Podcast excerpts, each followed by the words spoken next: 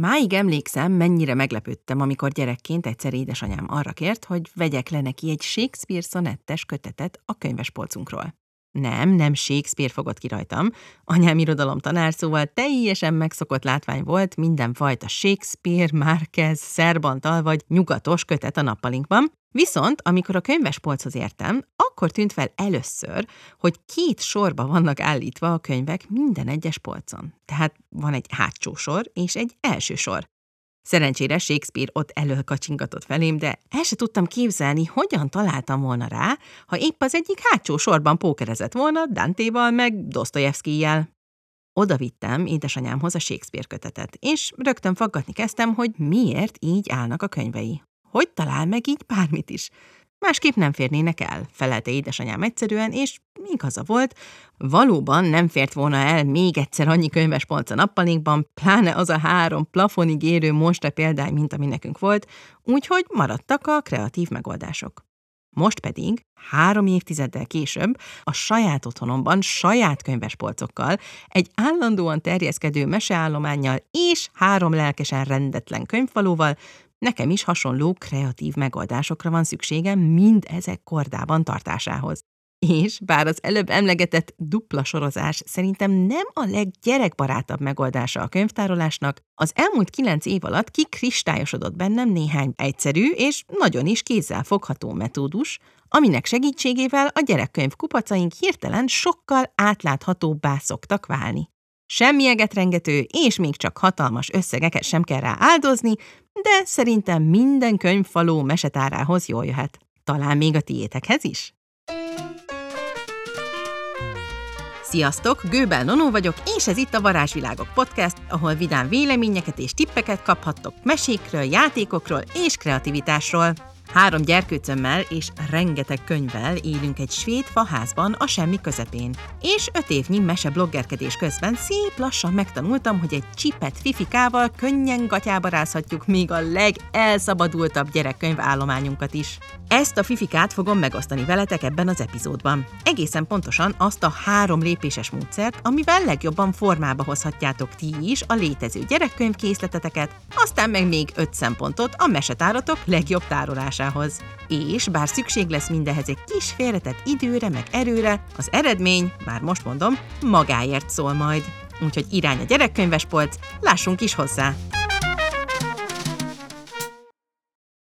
Amióta mesékről mesélek másoknak, mindig megkapom ugyanazt a kérdést a hozzám hasonló mesemániás szülőktől. Mégis hol tárolom ezt a rengeteg szépséges gyerekkönyvet, ami összecsődült nálunk az évek során?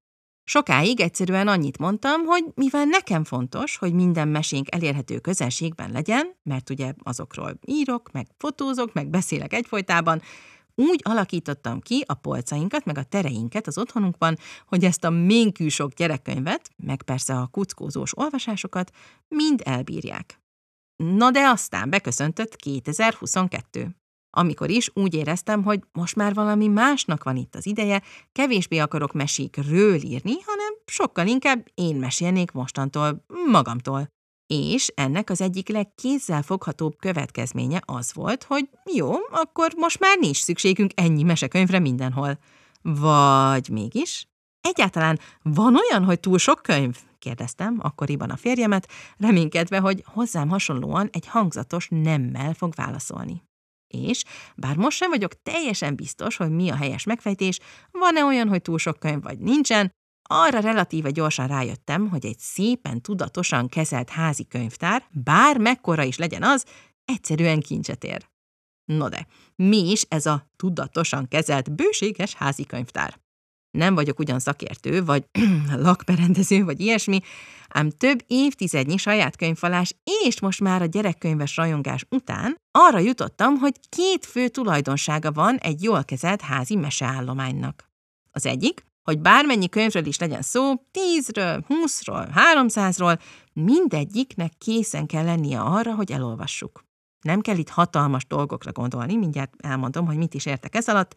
A másik tulajdonsága pedig, a tudatosan kezelt házi könyvkészletnek pedig az, szerintem, hogy ezeket az olvasásra készen álló könyveket úgy tároljuk és tesszük elérhetővé, hogy azzal maximálisan kiszolgáljuk az olvasók igényeit. vagyis ebben az esetben a gyerekeinkét. Hasonlít kicsit ez a hozzáállás a tudatos ruhatár kialakításához is, ha belegondolunk. Ott is ez a két szempont dominál. Egyrészt fontos, hogy a ruháink elérhetőek legyenek, mert ha a kedvenc kötött pulcsinkat a kalaptartóra rakjuk, a sájaink pedig szobáról szobára vándorolnak, jóval csökken az esélye annak, hogy felvesszük őket. Igen, true story. Másfelől meg az is fontos, hogy minden ruhánk alkalmas legyen arra, hogy felvegyük. Ne legyen szakadt, ne vágjon be, ne érezzük benne vacakul magunkat. Igen, szintén true story. No de szóval, visszatérve a ruháktól a mesékhez, tegyük fel, hogy az évek alatt, hozzánk hasonlóan, nálad is felhalmozódtak a szebbnél szebb mesekönyvek. Minden szobában egymás hegyén hátán hever mondjuk 17 különböző kiadvány, lassan már úszni tudnál közöttük a polctól a padlásig, és egy nap megérik benned az elhatározás, hogy most már aztán elég, rendet teszek a könyveink közt. Hogy is kezdjél neki? Az előzőek ismeretében én először magával a könyv állományjal szoktam megbirkózni, méghozzá, és most érünk a lényeghez, három lépésben, amiből az első, bármennyire hülyén hangzik, a mindfulness, vagyis a tudatos jelenlét gyakorlása mesetéren. Bőven bármiféle szortírozás előtt, vagyis, hogy éber figyelemmel kísérem azt, most, meg korábban, meg aztán később, miféle könyvet engedek be magunkhoz. Beszéltem már erről kicsit a gagyi-nem gagyi epizódban is, úgyhogy keresd vissza, ha még nem hallottad, ám itt nem csak a mesék minőségére gondolok, hanem arra is, hogy mondjuk mennyire fogja a gyerekem tényleg kézbe venni azt a bizonyos hiper-szuper állatos ismeretterjesztőt, amivel hetek óta szembezek a kirakatban, ha egyébként fél éve csak a járműves könyveket forgatja. Vagy lehet, hogy az én gyerekem még kicsit kicsi a Narnia krónikáihoz, bármennyire is várom már, hogy együtt bújjuk ezt a dísz kiadását a Pevensi gyerekek kalandjainak minden este. Zárójeles megjegyzés, ilyen helyzetekben is szuper lifehack tud lenni egy-egy könyvtári példány abból a meséből, amiről esetleg nem tudom belőni, hogy mennyire fogja szeretni a társaság. Egyetlen egy nagy kivételt szoktam tenni ebben a milyen könyvet engedjünk be magunkhoz témában, és persze nem biztos, hogy mindenki egyetért velem, de azért elmondom, ajándékkönyveknél nem szoktam akadékoskodni. Se családon belül, se barátokkal. Szerintem felesleges rossz érzést, meg stresszt kelt az ajándékozókban, hogyha külön megkötéseket mondok nekik, és egy ajándékba kapott könyvnél szerintem amúgy is fontosabb az ajándék része a dolognak, mint a könyv része a dolognak. Bár ugyanakkor egy jól eltalált ajándékkönyv dupla-tripla pontos élmény tud lenni, szóval ha nálatok mondjuk működik egy belső könyvlistás megoldás, amiből csemegészhetnek a rokonok, akkor, ahogy a tengeren túlon mondanák, you do you, vagyis csináld, ahogy csinálnád. Szóval ez szokott nálam lenni az első lépés a megszaladt gyerekkönyvtárunk gatyába rázásához. Egy kis gyerekkönyves mindfulness. A második meg egy igazi, alapos átválogatás, amihez bevallom most rögtön az elején érdemes rászánni egy teljes délelőttöt vagy délutánt, ráadásul gyerekek nélkül, ez fontos, mert hogy itt most az észérvek kerülnek előtérbe a válogatásnál, és nem a de én ezt úgy szeretem fajta higgadt vélemények. Amikor rászánom erre magam, már pedig évente, fél évente elő szokott fordulni, bármennyit halasztgatom, akkor először mindig a megmaradó könyvekre szoktam koncentrálni.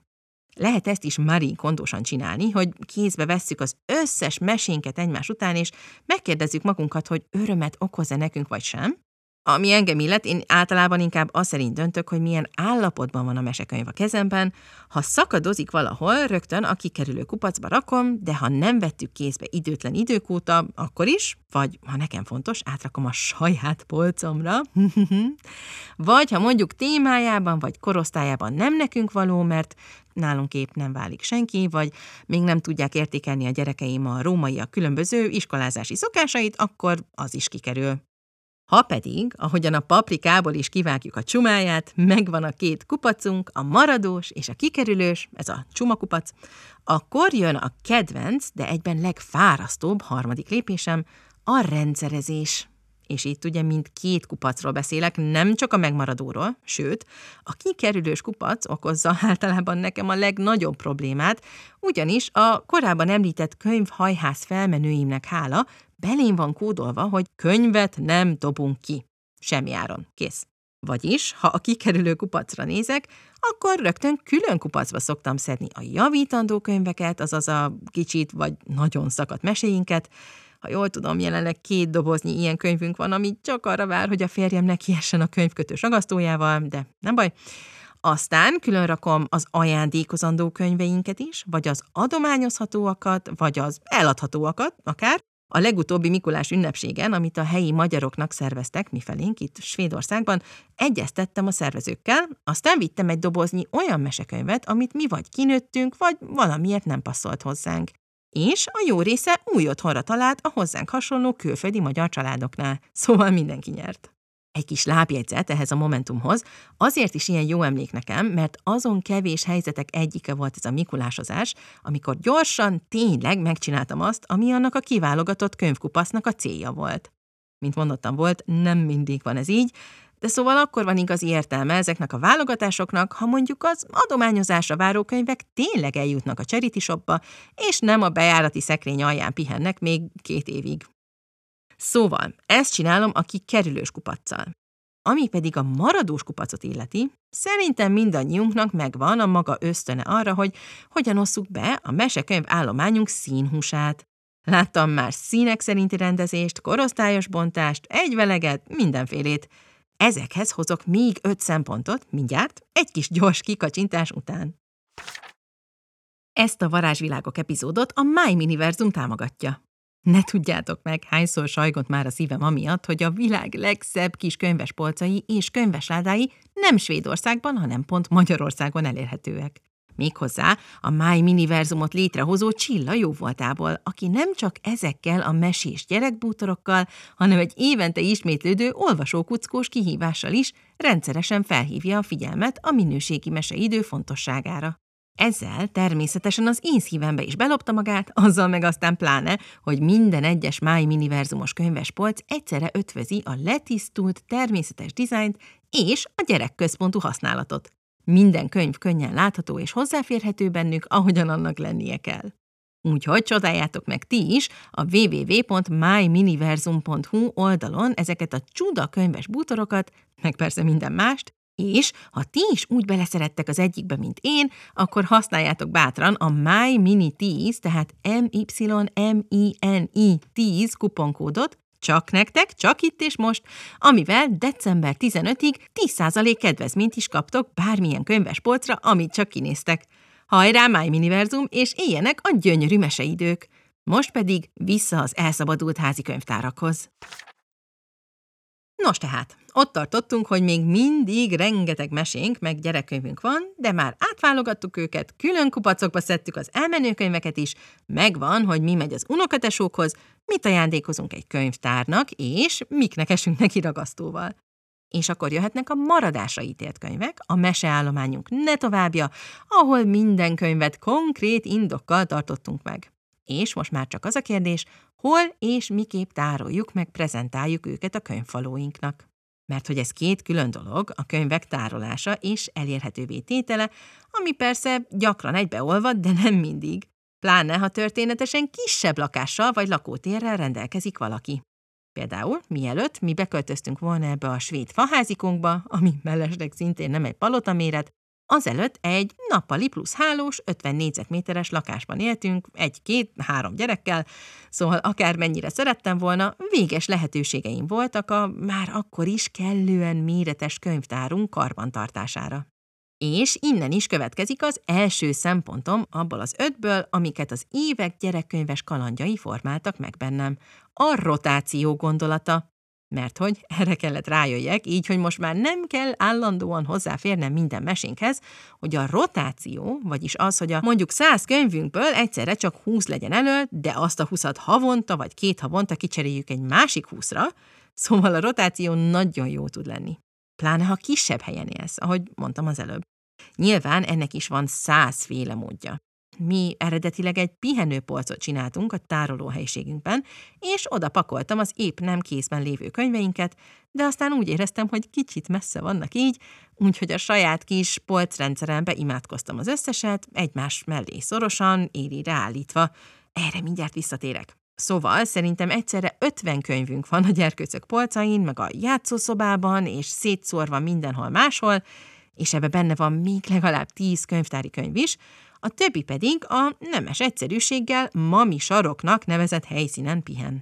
és mivel nyakunkon a karácsonyi szezon, már érik a következő rotáció bennem, amikor Petzonék, meg babarókáik, meg egyéb mesebeli társaik karácsonyi kalandjait készítem majd ki a gyerkőcöknek, a többi pedig marad a kis házi könyvtársarkunkban.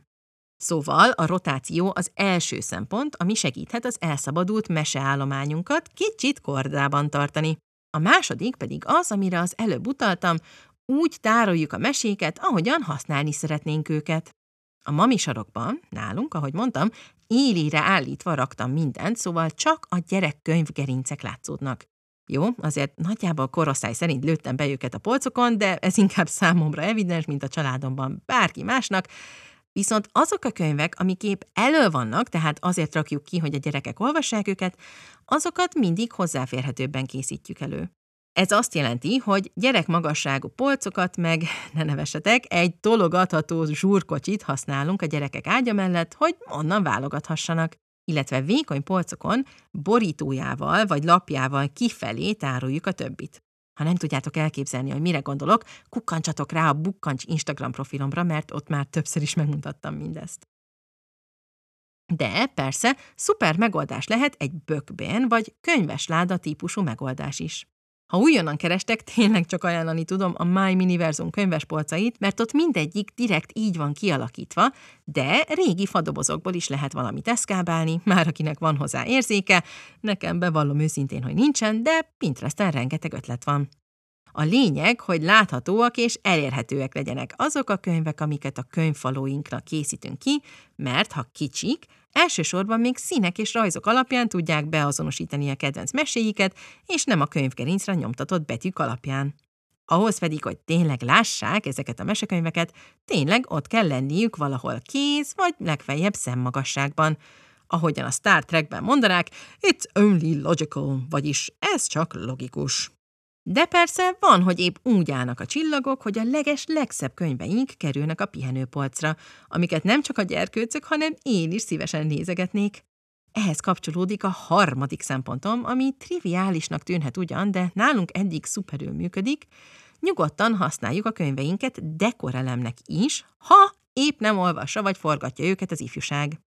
Maga a koncepció, hogy egy szép könyv dísze is lehet az otthonunknak, cseppet sem új, volt egy ilyen könnyed nyári regény egyszer, amiben azt olvastam, hogy a kitalált lakberendező láda számra veszi a szép kiadványokat, amik ugyan remekül néznek ki a frissen berendezett házakban, viszont egészen egzotikus könyvkombinációkat is tud eredményezni a kliensei polcain meg asztalain. Mondjuk egy skandináv krimi, egy Tolstoy és egy festészeti elemzés egymás mellett. No, de mi ennél jóval tudatosabbak vagyunk, nem de vár. Szóval, ha épp lefutott egy nagyobb böngésző korszak, mondjuk a könyvfalunknál, és most éppen Ruminit olvas, miért is ne készíthetnénk oda egy magasabb polcra az eddigi böngészőket? Amikor a Pierre könyveket vittük el egyszer egy nagy családi utazásra, emlékszem, hogy talán a súgoromat kötötték le leginkább, nem is a gyerekeket. Szóval egy díszként oda készített szépséges mesekiadvány akár még többé is válhat, ha teret engedünk neki. Nálunk a felső polcokra, meg mondjuk az ablakpárkányokra rendszeresen rakok dekorációként is könyvet, és esküszöm, otthonosabban érzem magam tőlük. Bár persze az is lehet, hogy a könyvmolyság is mondatja ezt velem, ki tudja. Tehát akkor kezdtünk egy hatalmas gyerekkönyvállományjal, amiből most már szortíroztunk, elraktunk belőle sokat egy rotációs elv szerint, a maradékot lapjával kifelé és elérhető magasságba készítettük, és az éppen nem használt könyvek közül a legszebbeket otthoni díszként is ide-oda rakosgattuk. Mit tehetünk még? Két kis szempontot tudok még javasolni ilyenkor, vagy legalábbis én ezeket szoktam bevetni, és igaziból egymáshoz kapcsolódnak. Az egyik, vagyis a negyedik szempont az ötből, hogy nem csak az előre kijelölt helyekre készítek ki meséket, tehát az előbb emlegetett könyvespolcokra, meg könyvesládákba, vagy akár a gyerkőceink saját kis olvasó kuckóiba, hanem minden szobába kerül néhány könyv. Nem tudom, ti hogy vagytok vele, de az én gyerekeim képesek a leglehetetlenebb helyeken is leülni olvasni, A kanapé meg az ágyuk persze rendben van, meg végül is miért ne olvashatnának az íróasztaluknál, meg a konyhában, de a fürdőben, a mi hálószobánkban, meg persze a kocsinkban is rendszeresen összekuckóznak olvasni kicsit. Szóval ennek örömére most már abszolút felkészülten odarakok minden terünkbe néhány mesét, hogyha véletlenül úgy jön neki a lépés, bármikor belefeledkezhessenek a gyerekeink egy új varázsvilágba, muhaha, és, ha belegondolok, fürdő, háló, gyerekszoba, konyha, előszoba, nappali, ha ezekben mind oda készítek mondjuk három-négy könyvet, akkor az már is szétszór egy jó adagot a könyvkészletünkből. És, mivel mégsem lehet minden egyes szobában könyvespolcot vagy hiper-szuper könyves ládákat tartani, bár persze, ha van erre hely, akkor miért is ne, én itt a Montessori ovinkból ellesett módszert alkalmazom, mégpedig a kosarazást. Nem tudom, meséltem eddig, de én teljesen felkészületlenül csöppentem bele ebbe a Montessori világba, amiben lassan hat éve élünk, amikor cucu lánykám három éves lett, a családi napközi, ahová addig járt, bezárt, és keresnünk kellett neki valami újat. És egyik nap, amikor az egyik kedvenc környékünkön, a Lundi St. Lars Parkban sétáltunk, láttam, hogy most készül megnyitni egy új Montessori óvoda. Mindaddig még csak a családi napközit, ami egy teljesen standard nagymamás otthon volt, illetve egyszer egy igazi állami ovit láttam, ahol két hétig napköziztek cucóék nyáron, és mivel Benú fiam épp akkor tájt született, még csak utána nézni sem volt időm annak, hogy mi fánterem a Montessori. Annyit tudtam róla, hogy ugyanúgy alternatív pedagógia, mint a Waldorf, és egyre népszerűbb. Szóval, amikor ez az új ovi, amit Mammolinának hívtak, megnyitni készült, elmentünk körbenézni, és egyszerűen leesett az állam. Nem azért, mert olyan csillivilli hipergazdagon lett volna berendezve, hanem mert sosem láttam azelőtt még olyat, hogy minden játék és eszköz nyitott, alacsony polcokon és külön kis kosárkákban van elhelyezve. Jó, oké, a könyveknek pont külön volt egy kis polcuk, de szóval, ja, akkora hatása volt ez rám, hogy azóta is, ha látok valahol egy jó kosarat, kicsit vagy nagyot, amiről hirtelen bevillan, hogy hm, ebbe kéne a takaróinkat tartani, vagy ebben az építőkockáinkat, vagy ebben meg az előszobás könyveket, mert pont van annyira kicsi, de magas, hogy három-négy könyv elférjen benne, akkor ezekre lecsapok. Egyébként leginkább bolhapiacokon meg charity shopokban szoktam rátalálni ezekre, de természetesen ikeás kosarak is vannak szép számmal, meg számos hazai alkotó is csinál most már ilyeneket. Szóval minden térben, ahol nincs gyerekkompatibilis könyvespolc, ilyen kis kosárkákba rakom a könyveinket, és lekapogom, de szuperül működik. Tehát akkor még egyszer, nagyra nőtt bőséges házi mesekészletünket szépen kordában tarthatjuk rotációval, gyerekközpontú tárolással, díszként felhasználással, a lakóterünk különböző zugaiba szétosztással és kosárkákba készítéssel. Illetve érdemes rendszeresen beiktatni egy kis átválogatást, hogy tényleg minden gyerekkönyvünk készen álljon arra, hogy belevesse magát a társaság. Így az advent közelettével akár már a napokban is beíthathattak egy ilyen szortírozást, mint ahogy én is teszem majd. És figyeljétek meg, az a zabolátlan gyerekkönyv tenger, amikorábban ellepni készült a családi fészketeket, hirtelen kellemes mederbe fogja ringatni magát a saját, meg persze a gyerkőceitek nagy-nagy örömére. És ez egy igazán mesebeli happy end, nem gondoljátok?